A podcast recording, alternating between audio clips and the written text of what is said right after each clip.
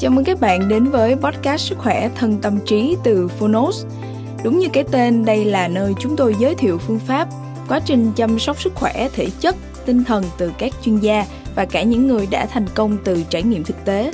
Thông qua chương 1 của những sách nói được chọn lọc bởi đội ngũ Phonos, chúng tôi hy vọng bạn sẽ tìm được cho mình những cuốn sách phù hợp với những kiến thức hữu ích, hướng tới một lối sống lành mạnh, tích cực, bình an và tràn đầy ý nghĩa Podcast Sức khỏe thân tâm trí được phát sóng đều đặn vào thứ hai và thứ tư hàng tuần. Mời các bạn cùng đón nghe. Và nếu yêu thích podcast này, hãy tải ngay ứng dụng âm thanh số và sách nói có bản quyền Phonos để nghe trọn vẹn cuốn sách cũng như khám phá các nội dung hấp dẫn khác như tóm tắt sách, ebook, thiền, truyện thiếu nhi, truyện ngủ, nhạc chủ đề, vân vân. Còn bây giờ hãy cùng lắng nghe chương 1 của cuốn sách hôm nay nhé.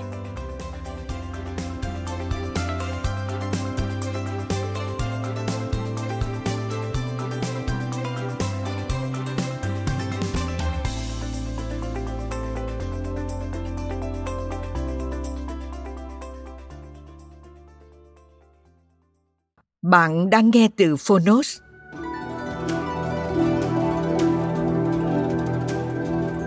Phật học tinh hoa. Tác giả Thu Giang, Nguyễn Duy Cần. Độc quyền tại Phonos. Nhà xuất bản trẻ.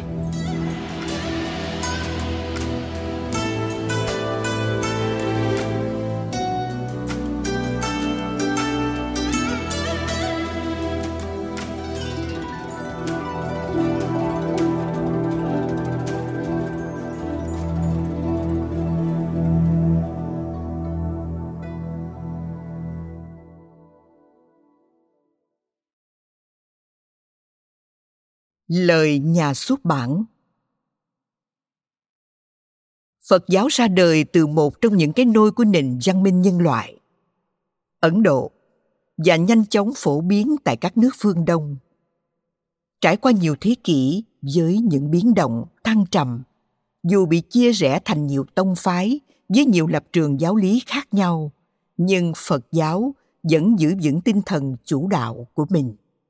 Từ bi, hỷ xã, khoan dung, đại lượng. Có lẽ vì thế mà Phật giáo luôn có chỗ đứng trong cộng đồng và tồn tại với nhiều hình thức khác nhau, kết hợp với tín ngưỡng dân gian hoặc với nho giáo và đạo giáo dân dân. Tại Việt Nam, việc nghiên cứu Phật học không chỉ giới hạn trong phạm vi các trường đại học, các hội đoàn chuyên môn, mà đã lan ra đến nhiều tầng lớp trong xã hội nhiều cuốn sách về Phật học đã ra đời với nhiều trình độ khác nhau để đáp ứng nhu cầu tìm hiểu Phật giáo. Phật học tinh hoa của Thu Giang Nguyễn Duy Cần là một cuốn sách dành cho những người bước đầu tìm hiểu Phật giáo. Có thể coi đây là một cuốn sách đại cương triết học Phật giáo hoặc nhập môn Phật học đều được. Cụ Thu Giang khi chấp bút viết cuốn sách này đã chăm chút rất kỹ lưỡng cho từng trang viết. Nếu có đoạn nào chưa vừa ý hoặc cảm thấy viết chưa tới, ông xé bỏ đi và viết lại. Viết cho đến khi nào thật ưng ý mới thôi. Tuy nhiên, vì ra đời vào những năm 60 của thế kỷ trước, lại dựa trên những hiểu biết và cảm quan của riêng tác giả về Phật giáo, nên đôi khi trong sách không tránh khỏi xa vào những nhận định cá nhân. Vì vậy, Kính mong quý độc giả hãy tiếp nhận cuốn sách với tinh thần từ bi của nhà Phật, như đón nhận một tia sáng mới trong ánh sáng rực rỡ, lấp lánh muôn màu của Phật giáo. Nhà xuất bản trẻ. Thành kính dân tặng hương hồn thân phụ Nguyễn Duy Cần. Lời nói đầu thật đáng tiếc. Người đứng ra sáng lập phật giáo, suốt một đời thuyết pháp, không hề lưu lại một chữ nào cả. Người sau muốn nghiên cứu giáo thuyết của ngài, không biết lấy đâu làm căn cứ. Bởi vậy, sau khi ngài nhập diệt, các tín đồ chia ra làm hai bộ phái, một bộ phái bảo thủ và một bộ phái cấp tiến. Nghĩa là một bộ phái lo ghi lại một cách hết sức trung thành từng lời nói của ngài, và một bộ phái bất chấp văn tự, lo tìm hiểu thêm những ẩn ý thâm trầm mà hoàn cảnh và căn trí của chúng sinh chưa cho phép ngài thổ lộ. Và biết đâu, cái mà trên đây đã nói, đáng tiếc không có một chữ nào lưu lại lại chẳng phải là cái rất may cho phật học. Vì nhờ đó mà nó không bị trụ vào văn tự, và cũng nhờ thế mà phật học mới được rực rỡ muôn màu như ngọc kim cương. Tóm lại, học phật có nhiều phương pháp, hoặc hẹp lại, lựa trong các tông phái phái nào hợp với ta thì theo và nghiên cứu. Hoặc rộng ra, tìm trong tất cả mọi tông phái. Những gì có thể là căn bản chung để tìm ra những nguyên lý chung. Nghĩa là tìm ra cái tinh hoa chung của phật học mà bất cứ phái nào tiểu thừa hay đại thừa cũng đều nhìn nhận. Tác giả đã theo cách sau, nên bất kể là những tông phái nào, tiểu thừa hay đại thừa đều xem chung như một khối, nêu lên những tiểu dị và nhấn mạnh ở những mối đại đồng. Và như thế, tác giả đã làm một công việc không còn tính cách trình bày khách quan nữa, mà thật ra đưa những nhận xét có chiều chủ quan hơn nghĩa là theo sự hiểu biết riêng mình. Đó là điều không thể tránh được khi muốn hiểu phật học một cách sâu xa tế nhị. Phật học, như tất cả mọi thứ học của đông phương, là một đạo học, nghĩa là không thể chỉ dùng trí, mà phải dùng cả tâm để hiểu nó và sống với nó. Bằng học phật, chỉ để thỏa mãn ốc tò mò ham hiểu biết mà thôi, thì chắc chắn sẽ chỉ hiểu hình thức của nó, chứ không làm sao hiểu được cái tinh thần sâu sắc của nó được. Cái khó nhất của phật học là ở chỗ lựa chọn kinh sách trong cái kho kinh luận như rừng của phật học. Chỉ nhìn qua kinh sách đủ thấy ngộp thở rồi. Cái khó kế đó là cái nạn, danh từ chuyên môn của phật học. Người không quen với những danh từ chuyên môn sẽ bị chặn lại từng đoạn đường và vì thế mà không làm sao thấy rõ được những mối liên lạc giữa nhiều giáo phái khác nhau, lại thường chống bán nhau, mà kỳ thật không hề chống nhau. Và như vậy, để người mới bước chân vào con đường phật học khỏi phải ngỡ ngàng, cần phải có một quyển tạm gọi là tinh hoa. Trong đó được trình bày một cách đơn giản và dễ hiểu với những danh từ thông thường, tất cả những gì gọi được là tinh túy của phật học một cách không quá chuyên môn nhưng cũng không kém phần chi tiết quyển sách này tác giả đã dự định viết ra từ lâu rồi. Trước đây có trên 25 năm, khoảng năm 1939. Nhưng mỗi khi cầm bút viết được đôi mươi hàng là đã phải để bút xuống, không còn đủ can đảm viết thêm được nữa. Là bởi cảm thấy rằng càng nói lại càng thấy mình nói không đúng với điều mình muốn nói, càng thấy mình càng tự mâu thuẫn thêm lên. Danh từ dùng trong giới nhị nguyên quả không làm sao tả nổi những gì ta chỉ có thể cảm được mà không thể nói ra được về cái chân lý tuyệt đối của chân như. Ôi danh từ chỉ là danh từ và chỉ là danh từ mà thôi. Lão tử nói rất đúng. Tri giả bất ngôn ngôn giả, bất tri. Tức là biết thì không nói nói là không biết. Cảnh giới chân như chẳng phải là chỗ ngôn ngữ văn tự có thể bày tỏ ra được. Và bởi thế mà thích ca sau khi thuyết pháp xong, liền phủ định công việc thuyết pháp của mình. Ngài nói, ta đã ròng rã 49 năm thuyết pháp, nhưng chưa từng nói một lời nào lục tổ huệ năng không nói khác hơn. Nếu ta nói có pháp cho ngươi, đó là ta đã dối ngươi rồi vậy. Sở dĩ chư tổ cũng như chính như lai trịnh trọng tuyên bố như thế là vì không muốn để cho chúng sinh xa vào cái lầm, nhận ngón tay chỉ trăng là mặt trăng. Tuy vậy, phương tiện của văn tự cũng không thể nào bỏ được, vì không có văn tự thì không làm sao quản độ được chúng sinh theo kinh duy ma cật thì sau khi đã chứng nhập niết bàn vào được cảnh giới chân như tuyệt đối thì văn tự cũng lại trở thành giải thoát tướng. Bởi thế mà ngôn ngữ văn tự của Phật đã dùng đều từ như lai tạng, chân thể hay chân như, Phật tánh mà tuôn ra. Chẳng thể nào đem so sánh với ngôn ngữ văn tự thường được. Như những danh từ niệm hay thức chẳng hạn, có cái niệm của lý trí tức là tâm sai biệt và cái niệm của bát nhã tức là tâm vô sai biệt. Đã nói đến niệm thức là dĩ nhiên đã nói đến sự phân chia rồi. Và bởi vậy để tránh sự hiểu lầm mới có những danh từ niệm vô niệm thức vô thức để ám chỉ cái niệm cái thức thuộc về cảnh giới tuyệt đối không rõ được cái chỗ miễn cưỡng phải tạm dùng đến văn tự.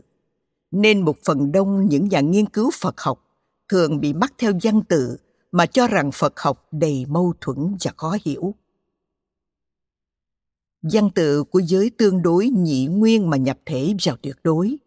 Thì tuy vẫn cũng là văn tự ấy, nhưng đã hoán cốt và thoát hóa, biến thành tuyệt đối. Không khác nào đó hoa sen tuy bắt rễ trong bùn nhưng khi ra khỏi mặt nước lại khoe sắc đẹp, nhã hương thơm ngào ngạt. Sinh nơi bùn nhưng không nhiễm chút nào mùi bùn cho nên mới nói, vào được cảnh giới chân như, thì văn tự trở thành giải thoát tướng.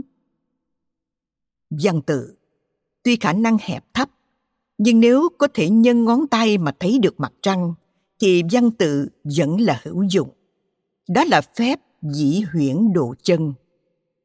Tuy nhiên, nếu đã được cá mà chẳng biết quên nôm, được ý mà chẳng biết quên lời như trang tử đã ví, thì món văn tự sao khỏi chưa từng làm lụy người học phật. Cho nên chỗ dở của văn tự là chỗ ta chẳng biết nắm lấy nó, tức là chấp, và buông bỏ nó, tức là xả, cho kịp thời, cho đúng lúc điều mà tác giả thấy cần minh xác là danh từ phật học và phật giáo mà trong sách này thường được dùng lẫn lộn. Theo tác giả, phật học là ám chỉ học thuyết của nhà phật, thiên về phần triết học hơn. Còn danh từ phật giáo là ám chỉ giáo lý của phật được hệ thống hóa bằng tính điều. Nghĩa là phật học thiên về triết học hơn mà phật giáo thiên về phần tôn giáo hơn với định nghĩa ấy, thì sự chia phân thật hết sức miễn cưỡng và giả tạo. Là vì như trong quyển sách đã trình bày cặn kẽ, thì giáo lý của thích ca không hẳn là triết học, cũng không hẳn là tôn giáo, mà là cả hai. Vì vậy, trong quyển sách, khi thì dùng danh từ phật học, khi thì dùng danh từ phật giáo, đều có chủ trương của nó.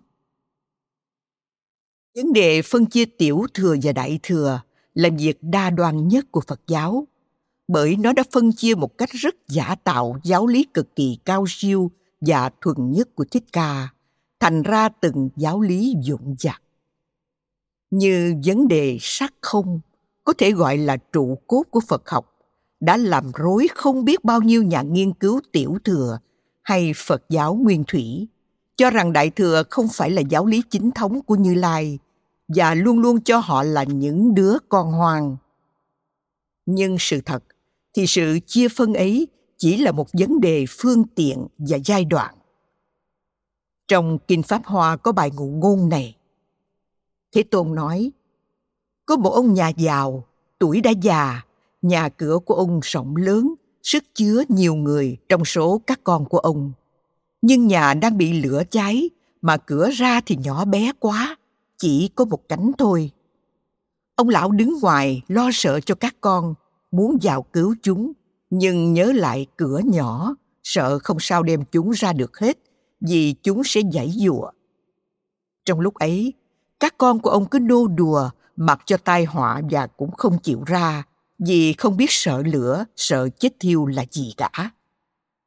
Ông bèn lập kế kêu to, các con, cha có đồ chơi đẹp lắm nào là xe dê, xe hưu, xe bò, chiếc nào cũng trang sức lộng lẫy. Đứa nào ra, cha cho. Các con nghe kéo nhau chạy ra khỏi nhà. Nhưng ông lão cho các con chỉ có một chiếc xe bò thôi. Ông lão đây là phật, các con là chúng sinh. Lửa cháy là tham dục nung đốt chúng sinh. Ba xe, tức là ba thừa hay là ba bậc tu hành. Thanh văn duyên giác và bồ tát. Hai bậc trước lo cho mình đắc ngộ, nên dí với xe dê, xe hưu là những xe nhỏ, tức là tiểu thừa. Sức chở chỉ có một người, tức là tự độ. Bậc bồ tát thì vì người quên mình, cho nên dí với xe lớn, tức là đại thừa, chở được nhiều người, tức là độ tha. Trước kia, sở dĩ phật đã tuồn quyền mà chia giáo pháp của ngài ra làm ba bậc là vì chúng sinh đang mê sống trong cảnh dục sắc và vô sắc, tức là dục giới, sắc giới, vô sắc giới. Nên phật không thể đem chân lý tuyệt đối là cái tri kiến của phật ra mà dạy ngay được. Dù có đem ra mà dạy, thì cũng chẳng ai hiểu nổi mà dạy, là bởi tri kiến của phật, là cái tri kiến của những kẻ đã vượt ra ngoài ba giới đã nói trên. Giáo pháp của phật tuy chia làm ba bậc, thanh văn, duyên giác, bồ tát vẫn đồng một công dụng là đưa chúng sinh ra khỏi nhà lửa, hướng về cái đích duy nhất là giác ngộ. Cho nên hứa cho ba xe mà rốt cuộc chỉ còn một. Tác giả hôm nay cũng thể theo phương tiện mà trình bày từ dễ đến khó, từ tiểu thừa đến quyền đại thừa và từ quyền đại thừa đến thực thượng thừa, hay tối thượng thừa, tức là đến chỗ vô thượng chánh đẳng chánh giác của như lai. Nhưng dù là giải các đoàn tiểu thừa, bao giờ cũng không quên mục tiêu chánh là dẫn đến phật thừa. Bởi thế, trong hai chương quan trọng nhất là duyên sinh quan và bình đẳng quan tác giả bao giờ cũng nhắm về trung đạo luận là con đường độc nhất đưa đến chánh kiến và chánh giác, không xa đà trong việc tỉ mỉ phân chia tiểu đại nữa. Và cũng bởi thế mà không sao tránh được việc đôi khi lặp đi lặp lại một vài ý chánh đã làm nòng cốt cho phật học mà tác giả cố tâm nhấn mạnh. Có lẽ độc giả sẽ có người cho rằng tác giả thiên về đại thừa. Nhận xét ấy có lẽ đúng, là vì như trên đây đã có trình bày tác giả chỉ nhắm vào phật thừa là chỗ vô thượng chánh đẳng chánh giác, nên thường hay nhấn mạnh về trung đạo luận. Nếu lại có kẻ cho rằng chỉ có tiểu thừa hay nguyên thủy phật giáo là hành đúng với giáo lý của như lai mà thôi, thì tác giả xin nhường lời cho nhà học giả tây phương sắc ba cốt trả lời. Cái hay nhất trong giáo lý thích ca là những chỗ mà ngài làm thinh tức là những chỗ mà sự im lặng có nhiều ý nghĩa hơn là lời nói. Nếu ta tóm thu lại tất cả những gì mà trong các kinh sách cho là những lời nói của chính miệng ngài thốt ra, như tứ diệu đế, bát chánh đạo, thập nhị nhân duyên, thì phải thú thật rằng nếu chỉ có bao nhiêu đó mà thôi thì quả không có gì đáng gọi là xuất sắc lắm, cũng không đủ mà chinh phục cả thế giới những thắc mắc được nêu lên, nhưng còn lưng chừng chưa được giải đáp lúc ngài nhập diệt. Đã được người ta nghe theo nhiều hơn những giải đáp của ngài lúc sinh tiền. Và nhân đó mà phát sinh đại thừa, những tông phái của các bình giả về sau.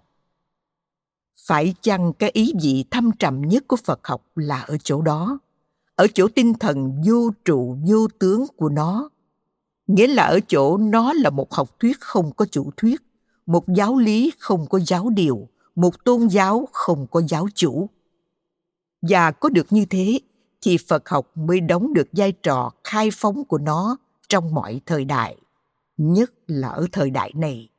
Ở một thời đại mâu thuẫn mà ai ai cũng tin tưởng rằng chỉ có chủ trương mình là tuyệt đối và có quyền bắt buộc tất cả mọi người phải phục tùng. Nhưng đồng thời lại cũng thích phục tùng nô lệ giáo điều phục tùng nô lệ một vị dẫn đạo thiên liêng. Phật học sở dĩ toàn được sứ mạng của mình là ở chỗ lay tỉnh được con người khỏi những ngục tù của các loại tri thức đã được hệ thống hóa và đã biến thành những tù ngục của tinh thần. Cho nên, phật học trước hết không phải là một tàn thất chấp chứa tri thức, mà thực sự là một thái độ nhận thức, một phương thần dược chữa bệnh cố chấp, tham vọng si mê và cuồng tín. Và trước khi chấm dứt, tác giả không sao quên các bạn đã hết lòng khuyến khích cũng như nhiều bạn đọc phương xa gửi thư về thúc giục thăm hỏi. Bạn nguyễn văn trương đưa ra sáng kiến và lo lắng chu đáo việc ấn loát và xuất bản. Bạn trần việt sơn hàng ngày theo dõi và đôn đốc khuyến lệ. Nhất là bạn nguyễn thị liễu, người bạn đời không một lúc nào sao lãng việc theo sát mọi công trình biên soạn của tác giả. Khi đọc lại rất kỹ từng đoạn văn trong bản thảo và ghi nhận mọi thắc mắc hoặc những câu văn, những từ ngữ còn mập mờ hay tối nghĩa. Khi sao chép những tài liệu và sắp xếp cho có thứ tự mạch lạc. Nếu không có sự giúp đỡ tận tình cùng những khuyến khích hàng ngày nâng đỡ tinh thần, bị bao nhiêu công việc bề bộn, phức tạp và mệt nhọc của một cuộc đời ký giả và dạy học. Chắc chắn, tác giả sẽ khó lòng mà hoàn thành được quyển này một cách dễ dàng và mau lẹ, cũng như mọi tác phẩm khác từ trước đến giờ.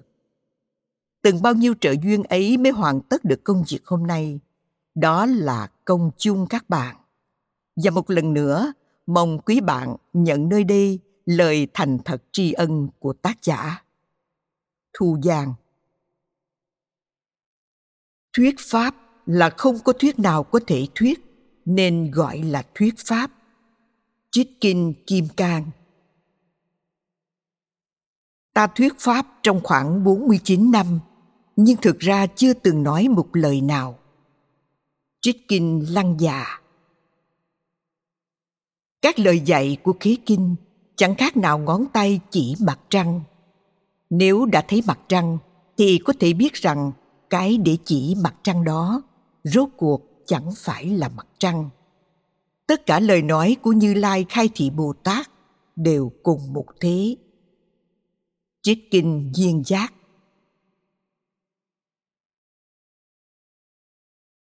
chương thứ nhất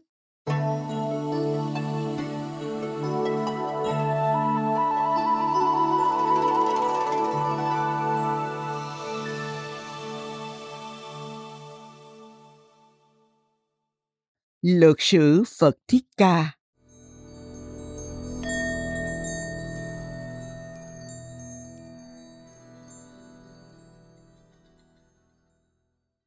Phật, tên thật là Siddhartha, họ Gautama, sinh vào khoảng thế kỷ thứ sáu trước Tây lịch kỷ nguyên ở phía Bắc Ấn Độ.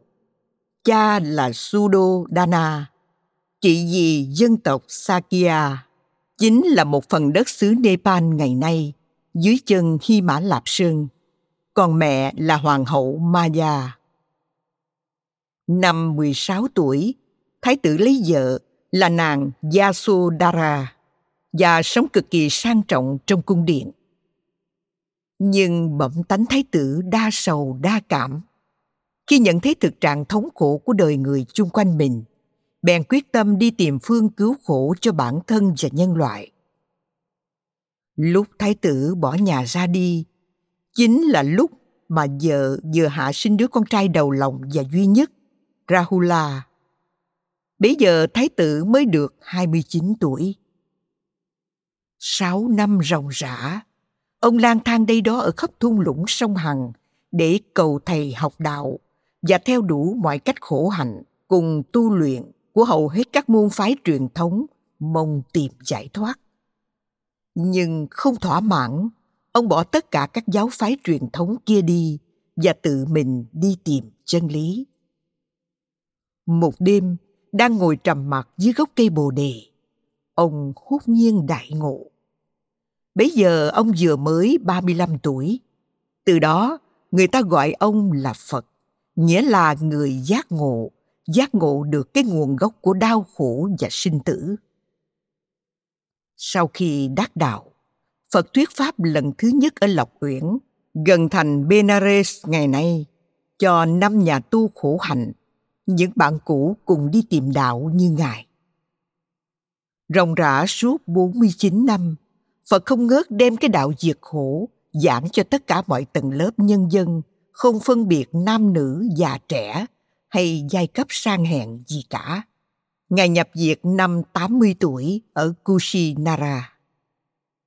Đó là đại cương những nét chánh mà truyền thuyết đã nói về tiểu sử của Phật, bất luận là giáo nào của Phật giáo, tiểu thừa hay đại thừa, cũng đều chấp nhận.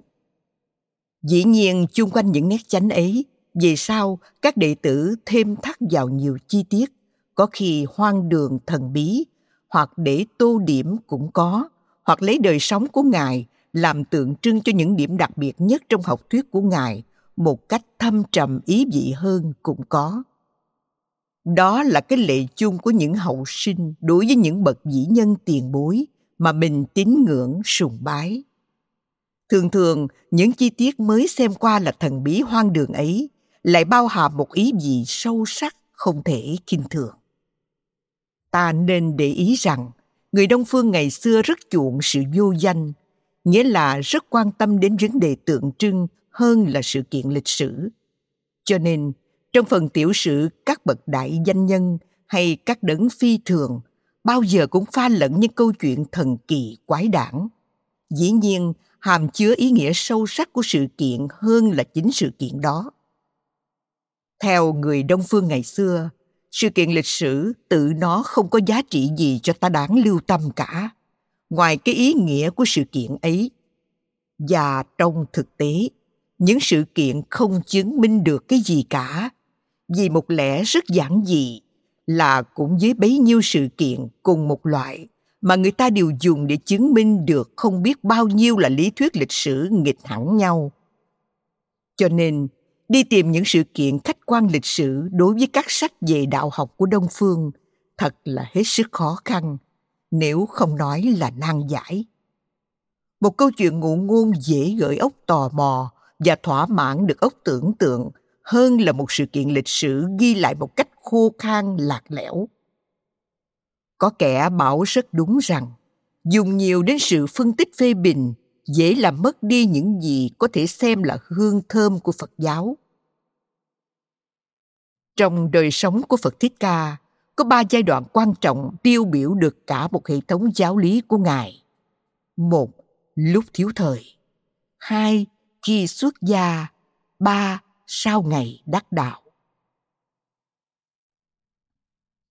Cuộc đời ấy có thể gọi là cuộc đời điển hình cho những ai quyết tâm đi vào con đường giải thoát, chứ không phải riêng gì của thích ca. Hay nói một cách khác, đời sống của thích ca chứng minh một cách hùng hồn giáo lý của ngài còn hơn tất cả các kinh luận của phật pháp. Một, lúc thiếu thời.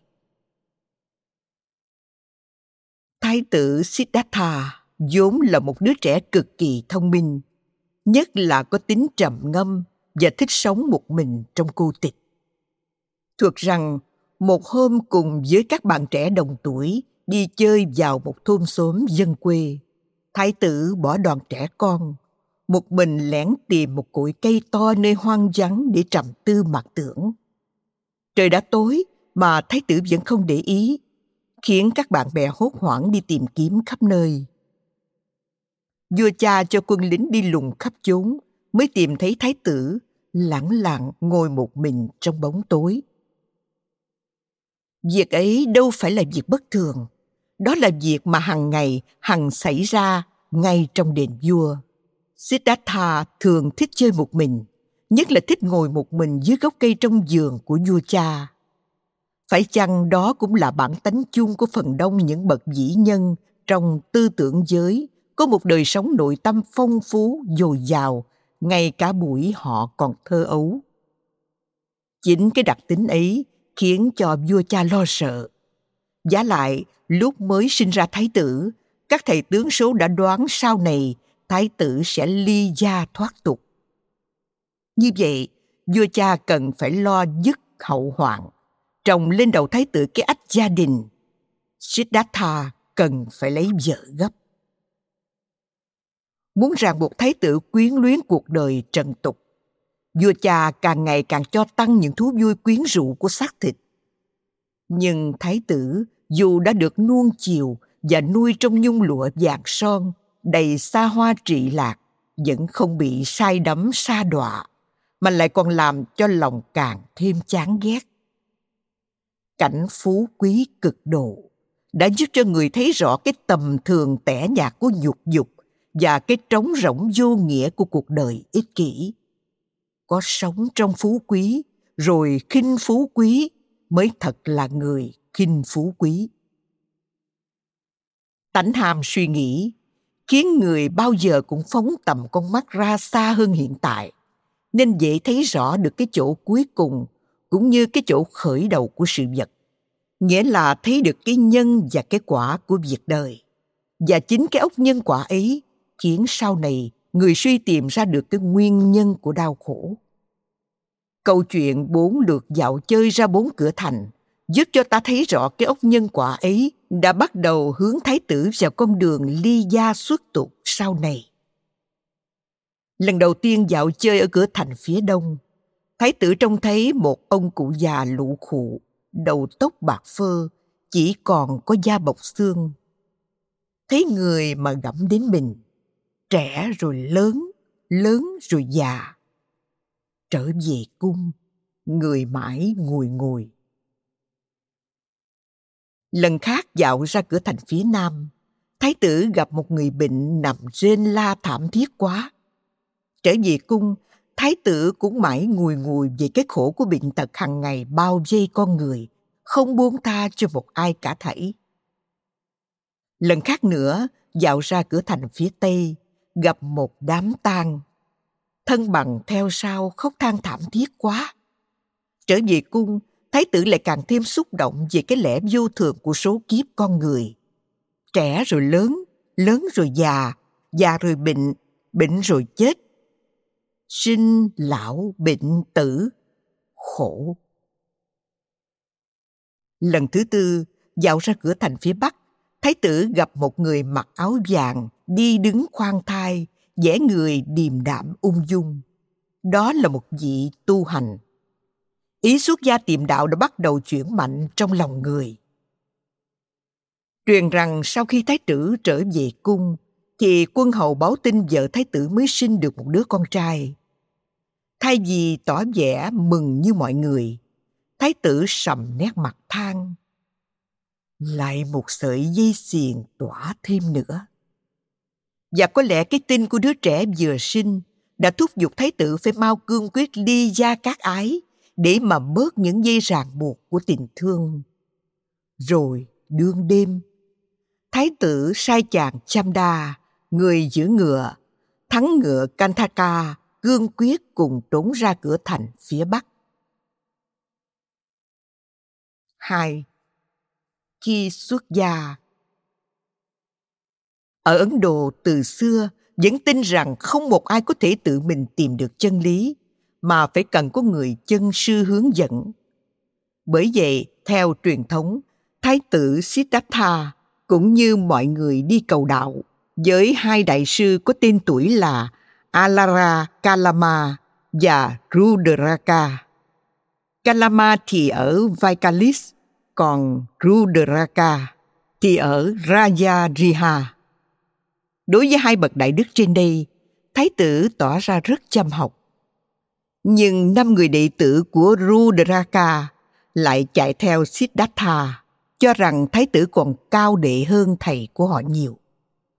Sau cùng, Siddhartha bỏ hai ông Kalama và Rudraka mà đi luôn. Vì ông cảm thấy cái học của họ không giải quyết được vấn đề diệt khổ. Đi tìm đạo, đâu phải cần có người hướng dẫn. Siddhartha đã lần đầu tiên phá bỏ được một thành kiến là tu không cần phải có thầy mỗi người đều có thể tự tu, tự ngộ nhưng ông vẫn còn thắc mắc trong một thành kiến truyền thống khác nữa của cổ ấn độ, là còn tin nơi hiệu quả của sự tu ép sát nghĩa là tu khổ hạnh ông nhịn ăn bỏ ngủ tĩnh tọa hành sát đủ mọi cách theo các nhà tu ngoại đạo nhưng rốt cuộc chỉ đem đến một thể xác bạc nhược đến độ ngất xỉu. Tỉnh lại, ông mới rõ sự sai lầm của phương pháp khổ hạnh. Ông ăn lại, cảm thấy sức khỏe trở về với tất cả sự sáng suốt của tinh thần. ông khám phá ra được sự liên lạc chặt chẽ giữa tinh thần và vật chất bất cứ mọi phương pháp phản tự nhiên nào cũng đều sai lầm cả. Lại thêm một thành kiến bị đánh đổ. Khổ hạnh không phải là con đường tìm đạo. Nhưng năm người đệ tử trước đây đã theo ông bèn bỏ ông. Vì họ đâu có dè, ông lại tầm thường trở về con người của thế tục. Bấy giờ, một mình trong cô tịch, ông nghiền ngẫm về cái cảnh vô thường của sống chết sự đau khổ của loài người bám theo giả ảnh của các sự vật không thực có và sự kinh khủng của họ trước cảnh tiêu vong. Một hôm, trong khi ông đang ngồi dưới cội bồ đề, bỗng thoát nhiên tỉnh ngộ. Bao nhiêu bức màn vô minh che lấp chân tâm rớt đi từng mảnh, một trạng thái biến chuyển cực kỳ nhanh chóng của thế giới vô thường chứng cho người cái cảnh di diệu của niết bàn siddhartha đã hốt nhiên thành phật người ta thuật lại rằng lúc người đắc đạo thì trời đất rung chuyển ngay chỗ người ngồi thảy đều tan ra tro bụi đó phải chăng là ý nghĩa tượng trưng rằng cái bản ngã mà trước giờ người tưởng có thực của cá nhân Siddhartha Gautama chỉ là một giả ảnh, nay đã rã tan thành tro bụi. Nó chỉ do nhân duyên giả hợp mà thành hình. Trong khoảnh khắc lẹ như bóng ngựa câu qua khe cửa, mau như tia chớp trên nền trời tối mịt của đêm khuya vắng lặng, hiện lên rồi tan mất, không để lại một dấu vết gì. Bà khi thành đạo.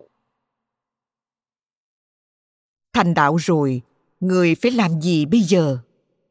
Trước đây, sở dĩ người đi tìm đạo đâu phải chỉ cho cá nhân người mà cho toàn thể nhân loại đau khổ. Nhưng chính ngay khi người đắc đạo, người lại cảm thấy do dự, không rõ có nên đi truyền bá chân lý ấy cho người người trong thiên hạ chăng? Chân lý mà người sắp đem truyền bá là cái chân lý vô ngã người trong thiên hạ ai mà chịu nghe giả sử mà có nghe nhưng vì nó rất cao siêu quá tầm hiểu biết của con người không kéo lại đi làm công việc, công giả trạng, phí công vô ích. Ta đã tìm ra chân lý giải thoát. Rất khó nhận thức được, rất khó hiểu biết được, và chỉ có kẻ nào thật thông minh mới có thể hiểu nổi mà thôi. Nhân loại đang bị lôi cuốn trong sông mê sóng dục và vui say chìm đắm trong đó. Khó làm cho họ nhận rõ được lý nhân duyên giả hợp diệt trừ được các thứ vô minh hành thức của họ được. Như vậy, đem cái mà mình đã bao phen khó nhọc tìm ra để truyền bá có ích lợi gì? Giáo lý ấy, kẻ đầy dẫy lòng tham sân không làm gì lãnh hội được. Nói thêm, hành samkara, tức là những ý niệm vì vô minh, nhận lầm bản ngã là thực vật mà tạo ra. Tất cả mọi cái mà ta thường gọi là ý thức đều do trí tạo ra. Quay lại nội dung chính.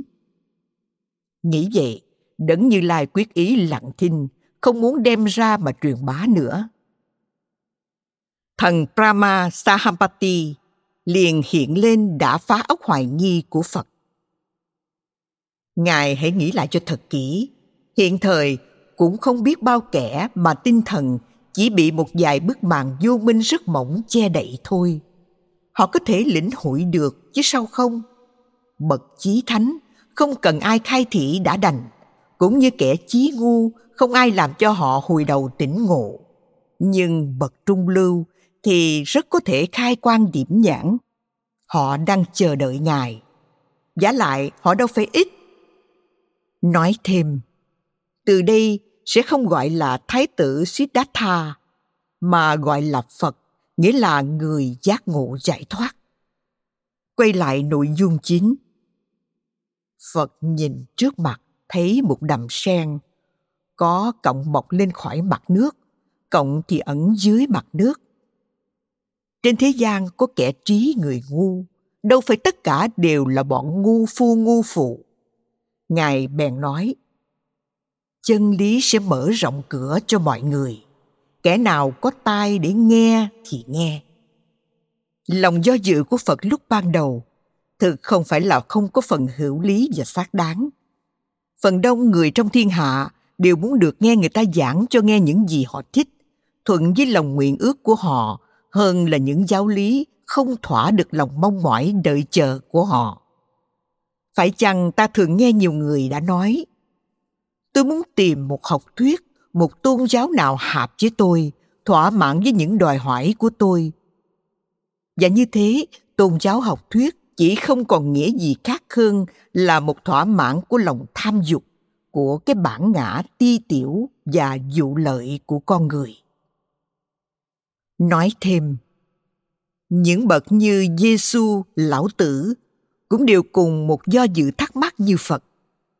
Giêsu nói: một người gieo giống, gieo một phần hột giống dài theo đường đi. Hột giống bị người đi đường đạp lên và chim trời ăn hết. Một phần rơi trên các tảng đá không có đủ đất. Hột giống vừa mọc thì bị nắng thiêu tàn héo vì không có đủ gốc rễ vững vàng một phần lại rơi nhầm các bụi gai gốc gai gốc mọc trùm nó không trổ được một phần may mắn rớt vào đất tốt nó đơm hoa trổ trái kẻ nào có tai để nghe thì nghe. Trích Matthew chương 13 câu từ 1 đến 10 và 18 đến 23. Còn lão tử thì viết bộ đạo đức kinh rồi bỏ đó mà đi, cũng hàm một ý. Ai đọc được thì đọc. Ông không khuyến dụ ai theo ông cả vì ông không tin là ai có thể dạy ai. Nếu người nghe họ không muốn nghe kẻ nào có tai và muốn nghe thì nghe. Nếu không thì ông đã chẳng viết đạo đức kinh để làm gì. Quay lại nội dung chính. Phật giáo nguyên là một học thuyết vô ngã. Lâu ngày đã trở thành một giáo lý hữu ngã và cầu phúc. Họ bám vào thuyết luân hồi để mong được kéo dài sự trường tồn của bản ngã. Hay nói một cách khác, họ không chịu chấp nhận thuyết vô thường và vô ngã để cầu thoát khỏi cảnh luân hồi. Tín đồ Phật giáo càng ngày càng đông thì giáo lý của Phật càng ngày càng bị hạ thấp và xuyên tạc. Đó là số phận chung của tất cả mọi giáo lý cao siêu, vượt hẳn cái tầm hiểu biết của đại chúng, không sao tránh được nói thêm như lão học sự biến thiên để đại chúng hóa đã biến lão giáo thành đạo giáo với các mê tín dị đoan kinh khủng. Xem lão tử tinh hoa cùng một tác giả. Quay lại nội dung chính. Và cũng vì thế mà sau ngày phật nhập diệt, giáo lý nhà phật liền chia ra vô số tông phái. Mỗi phái đều có những sắc thái riêng biệt, cao, thấp khác nhau, hợp với trình độ của nhiều nhóm người khác nhau về căn cơ trí thức. Ngộ đạo rồi phật sang qua thành varanasi tức là thành benares bây giờ vào lộc uyển brigavana tìm lại năm người đệ tử của Rudraka mà trước kia đã từng theo ngài tu khổ hạnh. Và chính nơi đây, ngài bắt đầu chuyển pháp luân thuyết minh tứ diệu đế theo Kinh Tam Tạng, buổi thuyết pháp này được xem là quan trọng nhất vì Phật đã trình bày được một cách hết sức giản dị rõ ràng nền tảng của tất cả giáo lý của Ngài. Phật nói, có hai cái cực đoan mà người muốn sống được một đời sống giải thoát cần phải tránh xa. Cực đoan thứ nhất là lấy những lạc thú xác thịt làm mục đích của đời người. Đó là một nếp sống thô bỉ và ngu xuẩn nhưng cái cực đoan thứ hai là sống một đời khổ hạnh ép sát cũng chỉ gây tạo cho con người thêm đau khổ, vất vả, vô ích. Như lai đã tránh hai cực đoan ấy và đã tìm ra con đường giữa trung đạo. Con đường ấy đã đưa người đến trí huệ bát nhã và giải thoát hoàn toàn. Phật đã từng kinh nghiệm sâu xa hai cực đoan ấy. Trước kia, thái tử đã nếm đủ mùi khoái lạc vật chất ở đời. Nhưng ngài thấy rằng đó chỉ là những khoái lạc nhất thời thôi và chỉ làm cho ngài băn khoăn và hối hận và về sau ngài lại tu theo khổ hạnh nhưng rồi cũng chỉ thấy toàn là đau đớn chứ chẳng có ích lợi gì cho việc đi tìm chân lý Như một bậc đại danh y, Phật đã áp dụng một phương pháp diệt khổ không khác gì phương pháp trị bệnh của nhà y sĩ. Đau bệnh gì? Tại sao có bệnh ấy? Và phải làm cách nào để trị được bệnh ấy? Đó là tứ diệu đế, bốn chân lý huyền diệu mà ta có thể gọi là tất cả tinh hoa của Phật giáo nguyên thủy. Một, khổ. Không ai có thể không nhìn nhận rằng đời là đau khổ khổ là cái bệnh chung của con người trên đời và phải chăng đã là người thì không một ai là không lo tránh đau khổ tìm hạnh phúc đó là tất cả vấn đề sinh tử của con người. Thực vậy, trong đời ta, chỉ có hai động cơ này thúc đẩy mọi hành động hàng ngày của ta là ưa và ghét bất cứ ở phương diện nào. Lý trí hay tình cảm, tinh thần hay vật chất. Bị bắt buộc phải chấp nhận và sống chung với những gì mình không ưa thích là khổ. Mà bắt phải xa lìa với những gì mình ưa thích cũng khổ chiết tha ước vọng mà không được thì khổ đã đành. Nhưng được rồi cũng vẫn khổ vì còn sợ mất. Phải có nhận chân được cái khổ của mình rồi mới mong đi đến giải thoát. Thực ra phần đông người đời chưa biết khổ, là vì họ nửa khóc nửa cười, chỉ nhận thấy cái khổ ngoài da chứ chưa từng khóc ở trong lòng. Cho nên mới nói rằng phải có nếm mùi đau khổ thực sự thì mới mong tìm được con đường diệt khổ. Đừng sợ đau khổ, cũng đừng tránh đau khổ. Hai, nguồn khổ do đâu mà ra? Do cái ước vọng không bao giờ nguôi, vẫn cứ nối gót theo những dục tình khoái lạc. Ba, đã biết được cái nguồn gốc của cái bệnh thống khổ rồi vậy phải lo đến sự diệt khổ. Đó là giai đoạn thứ ba của chương trình phật pháp. Bốn và con đường dẫn đến giải thoát là con đường bát chánh của phật pháp. Phật thường thuyết pháp ở hai khu vườn lớn là jetavana kỳ viên và velutana trúc viên.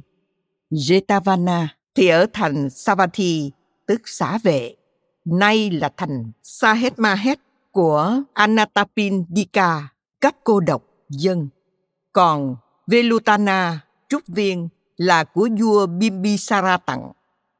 Hai vườn này cách nhau lối 600 dặm. Nhưng Phật thường ở vườn kỳ viên, cho nên trong kinh ta thường thấy mở đầu bằng câu Như vậy, ta nghe một thời Phật ở xá vệ, trong vườn kỳ đà của ông cấp cô độc, cùng với các vị đại tỳ khưu 1.250 người. Vào khoảng năm 480 trước Tây lịch kỷ nguyên, Phật tịch ở Kushinara, Ngài được 80 tuổi. Trong thời gian thuyết Pháp, Phật đâu phải chỉ gặp toàn là thuận cảnh, có được luôn luôn những người quyền quý bảo hộ những đệ tử quyết dạ phụng thờ. Ngài gặp rất nhiều trở ngại, gặp rất nhiều kẻ thù hằn, ganh ghét, chống đối và vu oan. Cựu địch bên ngoài là các nhà tu ngoại đạo. Lúc bấy giờ, Ấn Độ có sáu phái triết học lớn. Sách Phật gọi là lục phái ngoại đạo. Phật thường bị các giáo phái ấy công kích tranh biện. Và Phật giáo sở dĩ được nhân dân sùng bái phần lớn cũng nhờ Phật đã thắng được các giáo lý kia một cách rõ ràng vậy. Nhưng cựu địch bên trong, tức là những kẻ chính ở trong tăng hội phản đối Phật, thì có em họ của Phật là Đề Bà Đạt Đa đứng đầu chỉ huy. Theo các sách Phật, thì Đề Bà Đạt Đa là một người vô cùng độc hiểm, luôn luôn âm mưu khuyên đảo Phật, phân bè, phân đảng để lập một giáo hội khác cốt phá hoại sự nghiệp của phật có lắm lúc hắn cố hại đến cả thân mạng và thanh danh của phật nữa, bằng sự du cáo phật tư tình với một tín nữ. Nhưng đối với phật, bao giờ những kẻ thù ấy cũng đều được xem là hàng thiện tri thức, giúp rất nhiều trong sự giảng minh phật pháp. Không có một bậc vĩ nhân nào trên đời mà tránh khỏi sự ganh ghét của thế nhân, và có sự ganh ghét của thế nhân, bậc dĩ nhân mới thành bậc dĩ nhân một nhà văn tây phương có nói, khi một bậc nhân tài xuất thế, người ta nhận ra được nhờ nơi dấu hiệu này. Tất cả bọn ngu đều nổi lên chống bán. Lời nói tuy có phần quá đáng, nhưng không hẳn là không có lý. Sự có mặt của một kẻ thù luôn luôn tìm đủ mọi phương thế để soi bói và chỉ trích là một điều rất hay. Để bắt buộc mình, bao giờ cũng tìm cách cải tiến hầu đi lần đến chỗ chí thiện, chí mỹ. Là vì sự phê phán của những kẻ thù ta, giúp cho ta thấy rõ những sở đoạn của ta hơn là những người bạn đồng tâm, đồng chí. Cho nên, thay vì tiêu diệt người thù, khôn ngoan hơn là nên giữ gìn họ để được nghe những lời chống đối về những sơ hở của mình và kềm hãm lòng tự tôn tự phụ.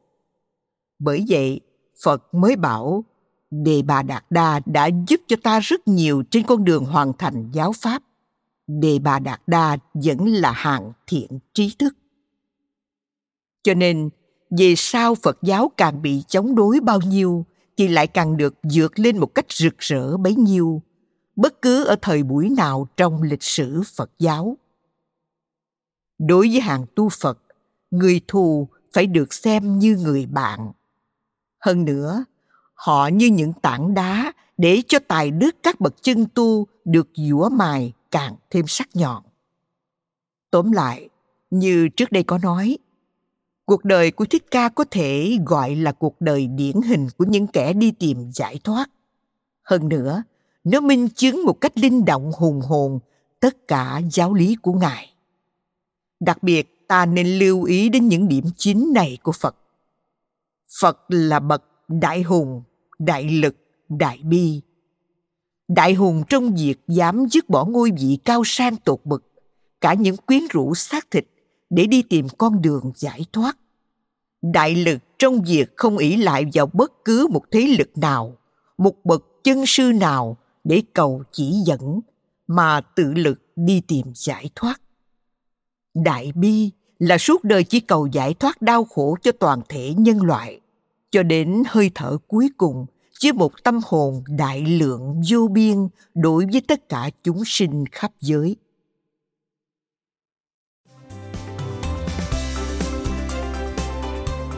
Cảm ơn bạn đã lắng nghe podcast Sức khỏe thân tâm trí. Podcast này được sản xuất bởi Phonos, ứng dụng âm thanh số và sách nói có bản quyền dành cho người Việt. Hẹn gặp lại ở những tập tiếp theo.